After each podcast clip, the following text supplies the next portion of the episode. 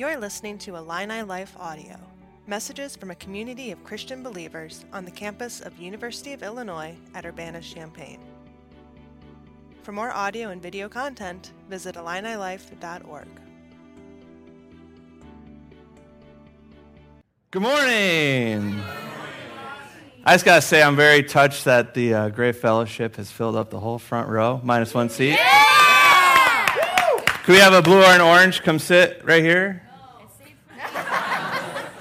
All right, that's fine. So, uh, if you didn't know, uh, it's December, and that means Christmas is a coming, whether you like it or not. Now, at Illini Life, we live and breathe on the academic calendar, so we actually won't be together for a Christmas Eve or Christmas Day service.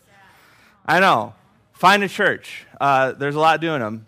So, we're going to be doing our Christmas services a little bit early. We're, we're going to do one today, and we're going to do one next week on the 15th. And next week, we're going to pull up, pull out, and up. We're going to pull out and hang up all the stops. There'll be lights, tinsel, snacks. It's going to be great. You know, if we didn't have Bell in this church, we'd never cheer. So thanks, Bell. You're real, it's important. So thank you. And, and what's the point of Christmas, right? It's to celebrate the birth of Jesus Christ. And I, I, don't know about you all, but it can be easy for me to forget that Jesus, he had a family. Now, of course, we all realize that Jesus had a mom and a, let's call him a half dad. Um, but they're pretty famous, right? And Mary and Joseph, they make it into most nativity scenes. But have you ever thought about the fact that Jesus had half brothers? He had half sisters. He had aunts and uncles. He had cousins, nieces, nephews, second cousins twice removed from a third marriage. Jesus had a family, and it was probably a big family. And it can be easy to lose sight of this because Jesus, rightly so, he is a singular heroic figure. His greatness overshadows anyone and everyone that has come before him or after him. But Jesus' family is important. And God used his earthly family to accomplish his plans and purposes. God used real people, people like you, to bring Jesus into this world. And he used real people, people like you, to testify and magnify who he was. Now, the message of Jesus can easily be lost, but throughout history, somehow God has used ordinary humans like you and me to carry on the message of the gospel. Now, similar to Jesus, here at Illini Life, we also have a family. It's each other. We are one another's church family. I know I'm a little bit older than you, but you all are my brothers and sisters in Christ. And over the next week, over this week and next, we're going to be celebrating Christmas together as a community here on campus. Your small group might hold a Christmas party. Hopefully, we'll be dropping peppermints into the hot chocolate on the quad. Make sure that happens. You know, those puffy ones that melt in your mouth? Ooh. so Christmas. And I thought it'd be really fitting that us as a family, that we took some time to look at Jesus' family members. And we're going to mainly focus on two of them his mom, Mary, and her cousin, Elizabeth. And we're going to do this with a two part series that I came up with a really clever title for Mary and Elizabeth. Thank you. The Bible is filled with so many beautiful stories, and unfortunately, a lot of the time, these stories can get forgotten within the collective mind of the church. And if you've been with us over this semester, you've noticed that we've been deeply investing in the different stories told in the Bible. And we've been learning all about the flawed heroes of our faith. We've learned about Noah, Abraham, Sarah, Joseph, Moses, and Rahab. And in light of this narrative trend we've been on, I, I, thought it was fitting to explore the stories of these two amazing women and their husbands. Because over and over and over again, I'm, I'm going to say this a fourth time God uses ordinary people like you to accomplish extraordinary things. This theme is going to be brought to its most grandiose point when God uses a young teenage, teenager, younger than many of you in this room, to bring about the Savior of the world. Jesus comes into the world through a teenage girl.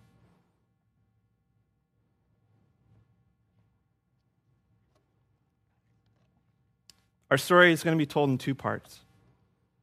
In part one, we'll hear of two births being foretold, and next week, we'll learn about these births being fulfilled. So let's begin with part one, shall we? Our story is going to be taken from the first and second chapters of the Gospel of Luke, and if you want to follow along on your Bible, feel free. Luke is the third book in the New Testament, which is the second half of a Bible, if you have a paper one. But I would actually encourage you to listen because I'm using a translation today called the New Living Translation. And, and one of its qualities is it reads really nicely. It sounds good, it, it comes out of the mouth easily. And here's the picture in my head that I'm, I'm hoping we can kind of imagine. Imagine that we all just had a Christmas party together. We ate some food, we drank some alcohol free eggnog. We're all wearing slippers, right? and we decided to gather around the tree to listen to Old Man Rusty tell a tale. And this tale is going to be about, don't, let's not make that a nickname. Uh, this tale's going to be about Jesus' mom and her cousin. Can, can you picture this? I wish I had a chair, but I don't. Because uh, I'm young man Rusty. All right, let's dive in. We're going to be reading from Acts I mean, sorry, Luke 1 5 through 2. He wrote Acts as well. All right. When Herod was king of Judea, there was a Jewish priest named Zechariah. He was a member of the priestly order of Abijah, and his wife Elizabeth was also from the priestly line of Aaron. Zechariah and Elizabeth were righteous in God's eyes, careful to obey all the Lord's commandments and regulations. They had no children because Elizabeth was unable to conceive, and they were both very old. Here at the beginning of the story, we meet two of our characters, Zechariah and Elizabeth. And we learn about Zechariah's form of employment. He was a Jewish priest, a man of the cloth, if you will. In our context, he would have been a pastor or an elder. Zechariah was one of the religious leaders of the people of God. And being a priest, he would have been married, and his wife's name was Elizabeth. We'll come to find out later that Mary and Elizabeth are related. And what do we learn about Elizabeth and Zechariah?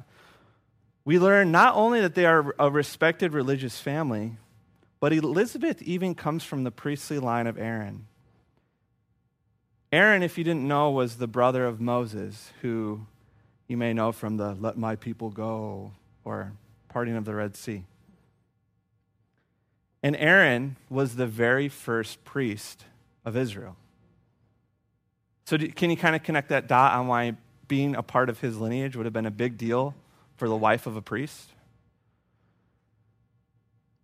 Many people in their community would have looked up to them. Not only were they a priestly family, but Elizabeth's lineage would have been seen as this extra blessing. And not only were they pillars of their community, they were, and I quote, righteous in God's eyes and careful to obey all of the Lord's commandments. Uh, simply put, they, they were just really amazing believers. The kind of family you would look up to and aspire to. Truly inspirational people. And Luke makes a point to mention this because they were also barren. And barrenness in their culture would have been viewed as a punishment from God. But that narrative would have been hard to reconcile because not only was Zechariah a priest, but they were really righteous people. Why would God be punishing righteous people?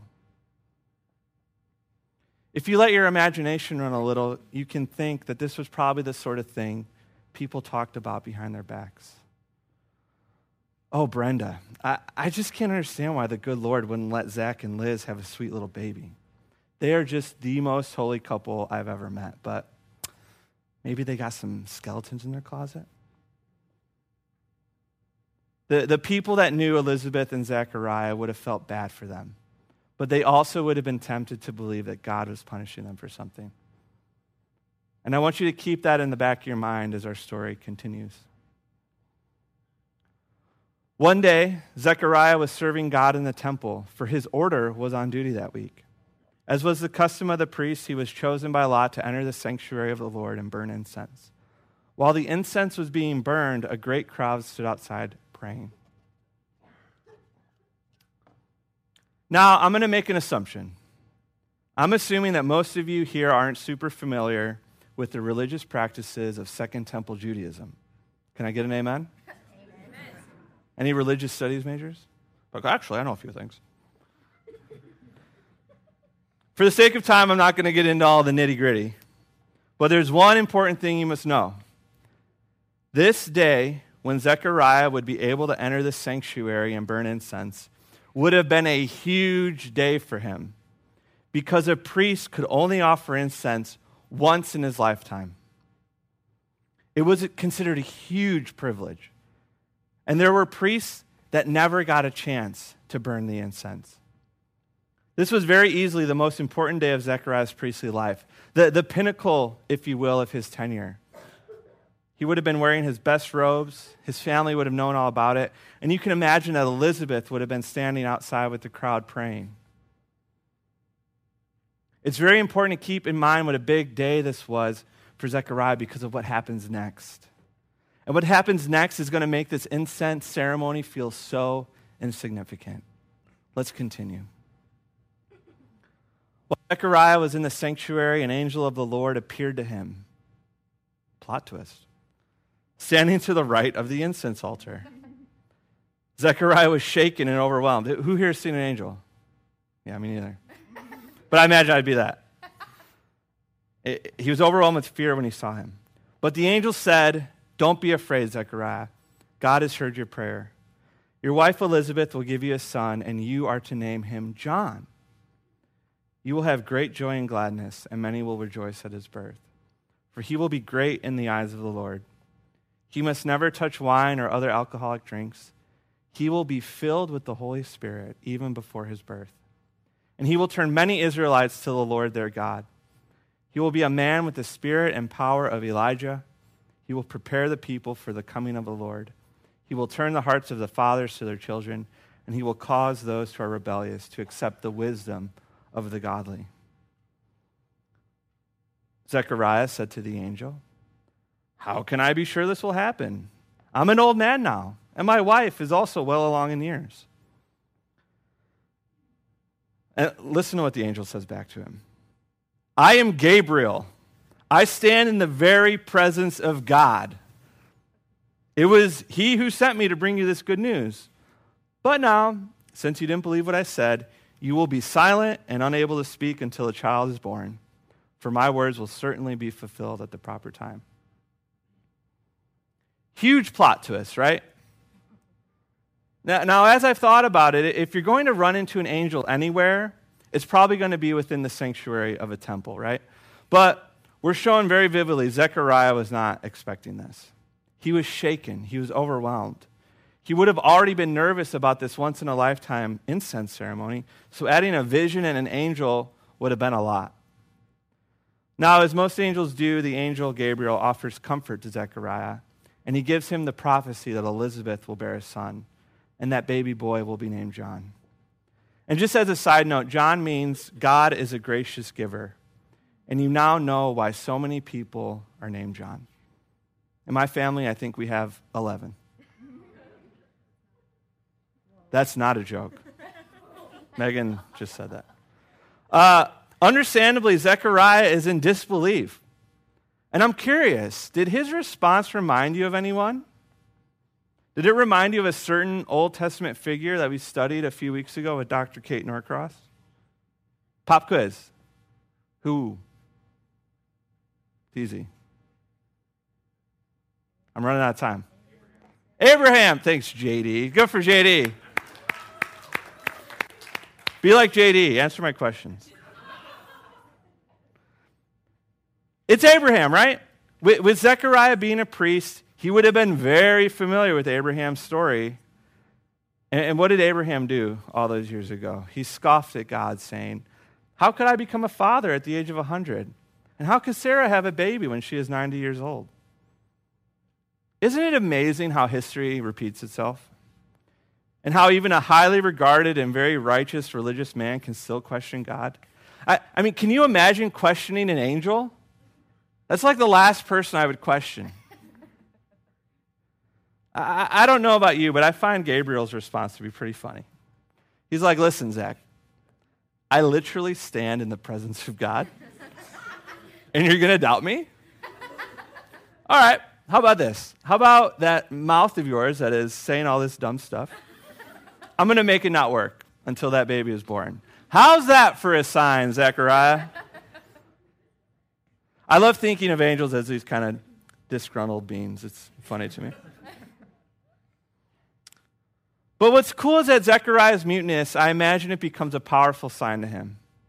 And I loved, I, I love that Zechariah was forced into silence because as someone who talks too much, it was probably helpful for him to have kind of a, a forced quietness so he could meditate and worship and ruminate on the amazing thing that was happening to him and his spouse. Our story continues. Meanwhile, the people were waiting for Zechariah to come out of the sanctuary, wondering why he was taking so long. When he finally did come out, he couldn't speak to them.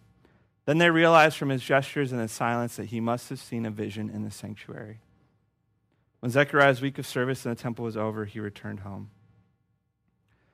The group of people standing outside praying were starting to get antsy. Where was he? Did he have a heart attack? Did God smite him? Did he fall asleep?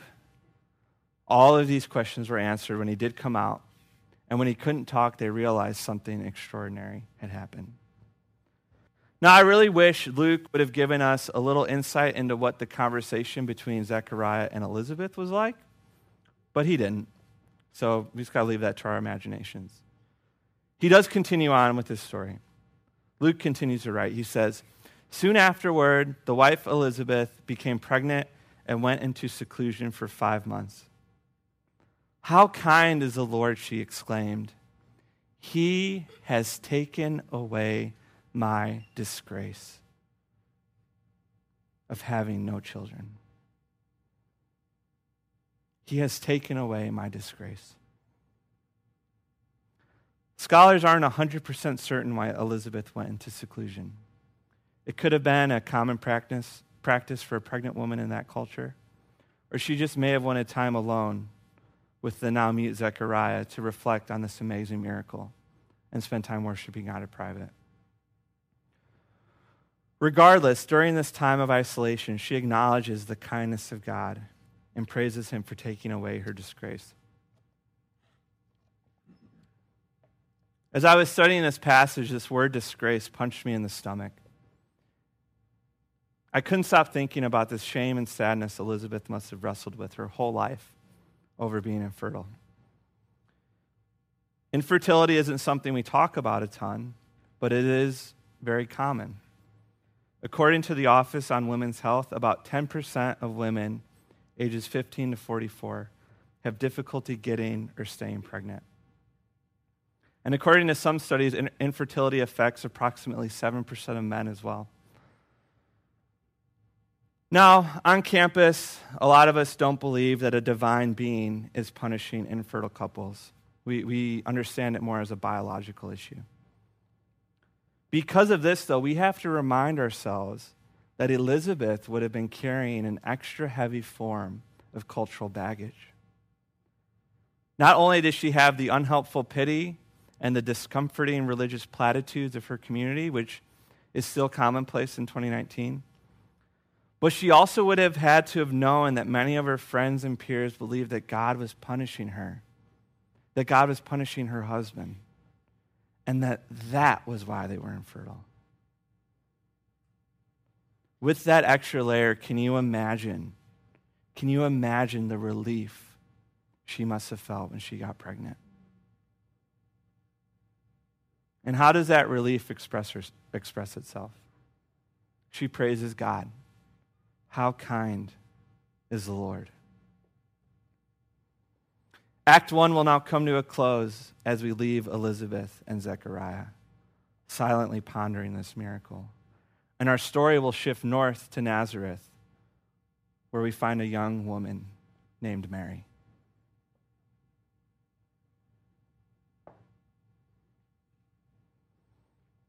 In the sixth month of Elizabeth's pregnancy, God sent the angel Gabriel to Nazareth, a village in Galilee, to a virgin named Mary.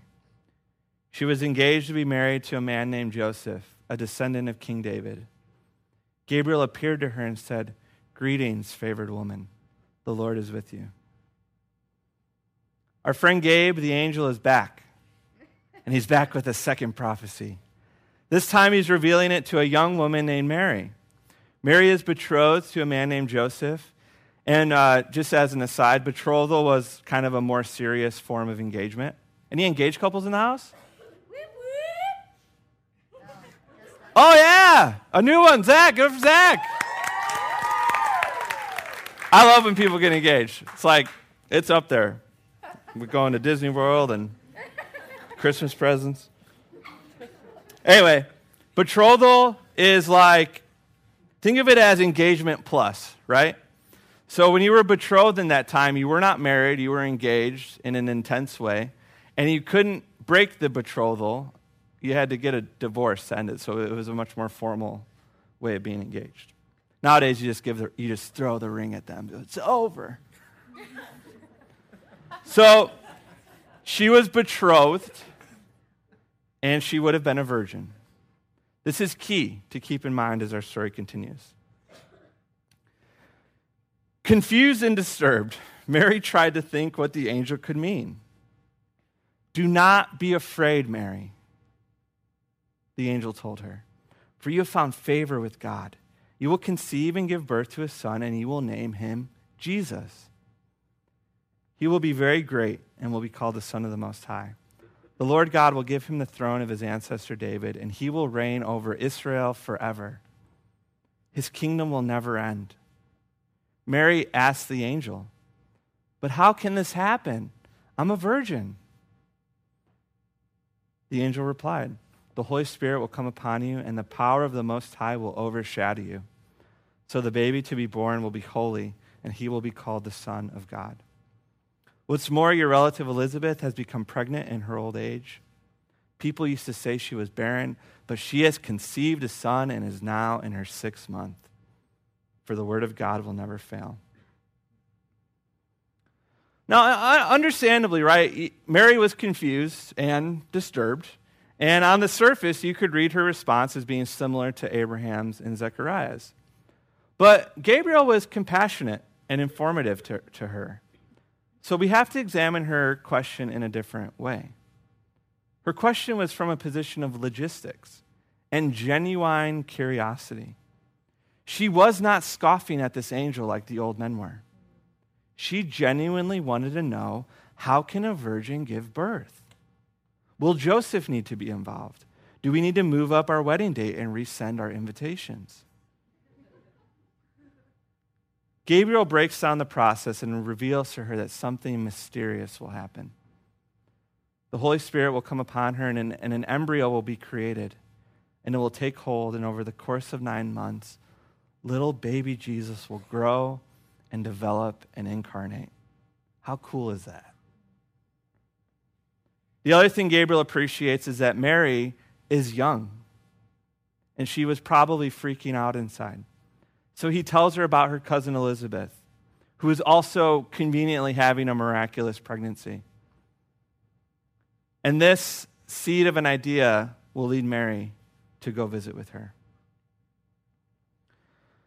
Now, there's another element that's really easy to miss on why Mary is disturbed. Mary had faith. She believed that it, with God anything was possible and that she would be able to conceive as a virgin. But she would also appreciate the risks that come with being pregnant out of wedlock. People would assume she was either an adulterer or they would assume that her and Joseph were having premarital sex and conceived a child accidentally. Now, though it wasn't commonly practiced in the Jewish tradition, the death penalty for adultery was death. So she would have had this underlying fear. There was a, a possibility that Joseph would leave her, and probably more pragmatically, she probably would have lived the rest of her life with a scarlet letter and, and a, a son that people would call a bastard. We cannot lose sight of the bravery of this teenager. Listen to her reply I am the Lord's servant. May everything you have said about me come true. And the angel left her. What a powerful picture of obedience in the face of her reputation being ruined, in the, in the face of her husband abandoning her, and, and the possibility of death. Mary stays firm and she humbly submits to God's plan, and she does this all while being a teenager. The application for me is obvious. No matter the circumstance, we must obey God. And we can never use our youth as an excuse not to. Mary is great. And her greatness is well documented in church history. Our story now is going to shift to its third act as Mary takes heed of the information the angel Gabriel gave her, and she makes her way south to Elizabeth. A few days later, Mary hurried to the hill country of Judea, to the town where Zechariah lived. She entered the house and greeted Elizabeth. At the sound of Mary's greeting, Elizabeth's child leaped within her, and Elizabeth was filled with the Holy Spirit. Following the visit from Gabriel, Mary didn't waste any time getting to Elizabeth, and she traveled over a hundred miles to get to her. Let's look at a map. There's Nazareth. That's where Mary would have been. And she took a little journey down to the hill country of Judea. Now, 100 miles, that's like that's like the south side of Chicago, right? From here. Eh, that's no joke. Can you imagine doing that on a donkey or a, your foot? It would have taken a long time. And, and we don't totally know why Mary was so urgent in leaving, but I have a guess. My guess is that Mary was probably excited to celebrate with Elizabeth about her pregnancy. But I also imagine Mary probably just wanted to get out of town. She wanted time and space to wrap her mind around the news of her miraculous pregnancy. During the trip, Mary would have had ample time to meditate on all these things, and she would have been worshiping God. Now, upon Mary's arrival to Elizabeth's house, John the Baptist, while he was in utero and before he had the nickname, that little guy, he leaped for joy. Because even as a baby in the womb, he was able to recognize the presence of the coming Messiah. How incredible is that? As the angel told Zechariah, John was filled with the Spirit even before his birth, and he somehow knew who Jesus was. This leap is a revelation to Elizabeth, and she herself is filled with the Holy Spirit. And at some point, she was given the knowledge of who the baby was within Mary's womb. Let, us listen to what Elizabeth says in this moment. Elizabeth gave a glad cry and exclaimed to Mary, God has blessed you above all women, and your child is blessed. Why am I so honored that the mother of my Lord should visit me? When I heard your greeting, the baby in my womb jumped for joy. You are blessed. You are blessed because you believed that the Lord would do what he said. You will be blessed, Illini Life, if you remain steadfast in your faith in God. Elizabeth knew that Mary was carrying the Messiah, the Savior of the world. That word she used, Lord, that's giving this, this unborn baby an exalted title. You don't call a baby in or out of the womb Lord, right? You call it cutie pie. and I, I love this picture so much. Two women carrying in their wombs two very special children Elizabeth carrying John, who would be the forerunner to Jesus, coming in the power and the spirit of Elijah, fulfilling centuries old prophecy. And Mary, carrying in her womb Jesus, our Lord and Savior, our Lord and Savior here in 2019. Now, this man, Jesus, he's going to grow up and he's going to have three very impactful years of ministry. And then he's going to go on to defeat death on the cross by the means of his powerful resurrection from the dead. Mary and Elizabeth and the unborn John the Baptist may not have known all the details, but they knew enough to leap and shout and to proclaim with joy the good news of Jesus and the salvation he brings for the people of God. I would ask you, Illini Life, if an elderly pregnant lady and a baby fetus can jump for joy at the news of Jesus, what is stopping you from celebrating and rejoicing over the birth of Jesus this Christmas? You guys got young ligaments. You can jump and run around in circles very easily. Elizabeth, you know, her ligaments were no spring chickens. So, what's stopping you? What's stopping you from rejoicing? Because if I'm being honest, and I'll lump myself into this, I, I'm not prone to rejoicing and leaping for joy on Christmas, right? I'm prone to being stressed out and mad at my family. so, so, what is it? What's stopping you from leaping with joy? Is it the stress of finishing exams? Yeah, amen. Is it the hustle and bustle of present shopping? You guys don't have money yet. Oh, Mom, I drew you a picture for Christmas. Again. Uh, or maybe it's the anxiety, right? Like, I, I was half kidding. Like, going home for the holidays can be stressful because you're probably going to get in a fight with a family member. Whatever it is, iLife, I, I'm pleading with you. Let's set aside time to rejoice that Jesus, who though he was in the form of God, did not count equality with God a thing to be grasped. Rather, he emptied himself. He took on the form of a servant. He was born in the likeness of men, and being found in human form, he humbled himself by becoming obedient, obedient to the point of death, even on a cross. God became a baby.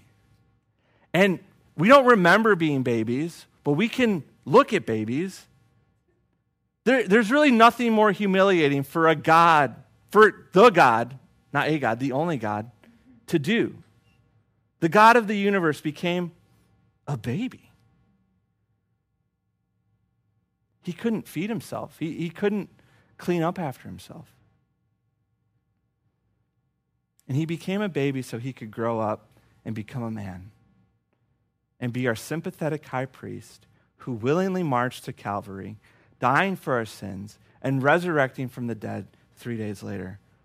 All this so we can share in his resurrection. Can I get an amen? Can I get a shout of joy from you, Illini Life? That was good. No one said yippee, though. I was hoping for a yippee. Can we go yippee? Yippee! That felt weird. All right. You already dabbled in this, but I have homework for you guys. You just did a practice. Your homework this week is to be like Mary and Elizabeth and little tiny baby John in his mama's belly. I want you to find a space, preferably outside, and leap for joy. Shout with gladness. Worship God. Write a poem. Draw a picture. Craft a short story.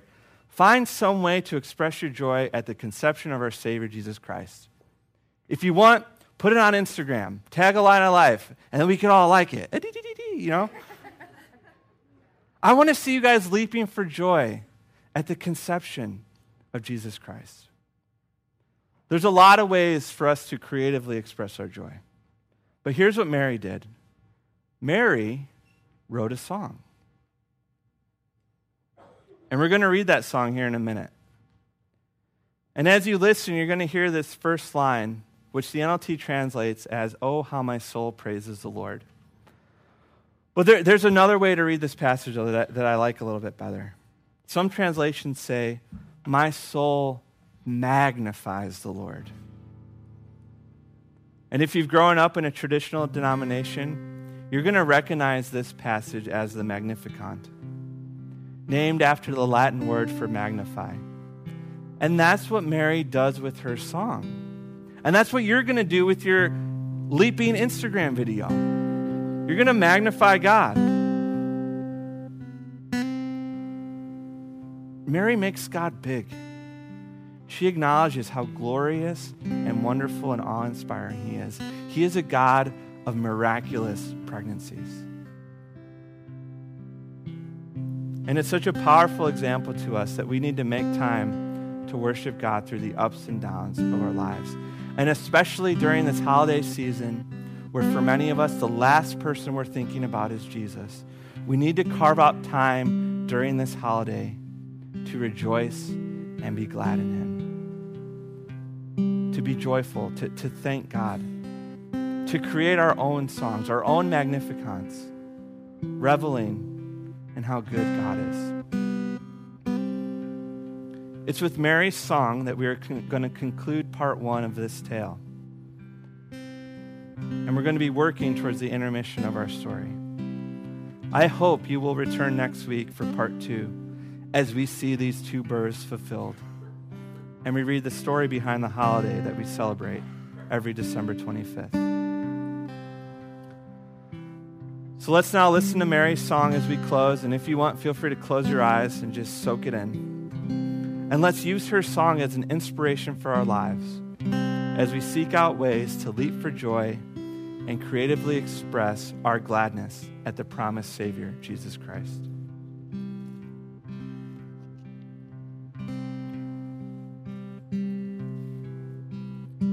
the Song of Mary. Oh, how my soul praises the Lord. How my spirit rejoices in God, my Savior. For he took notice of his lowly servant girl. And from now on, all generations will call me blessed. For the mighty one is holy, and he has done great things for me. He shows mercy from generation to generation to all who fear him. His mighty arm has done tremendous things. He has scattered the proud and haughty ones. He has brought down princes from their thrones and exalted the humble. He has filled the hungry with good things and sent the rich away with empty hands. He has helped his servant Israel and remembered to be merciful. For he made this promise to our ancestors, to Abraham and his children forever.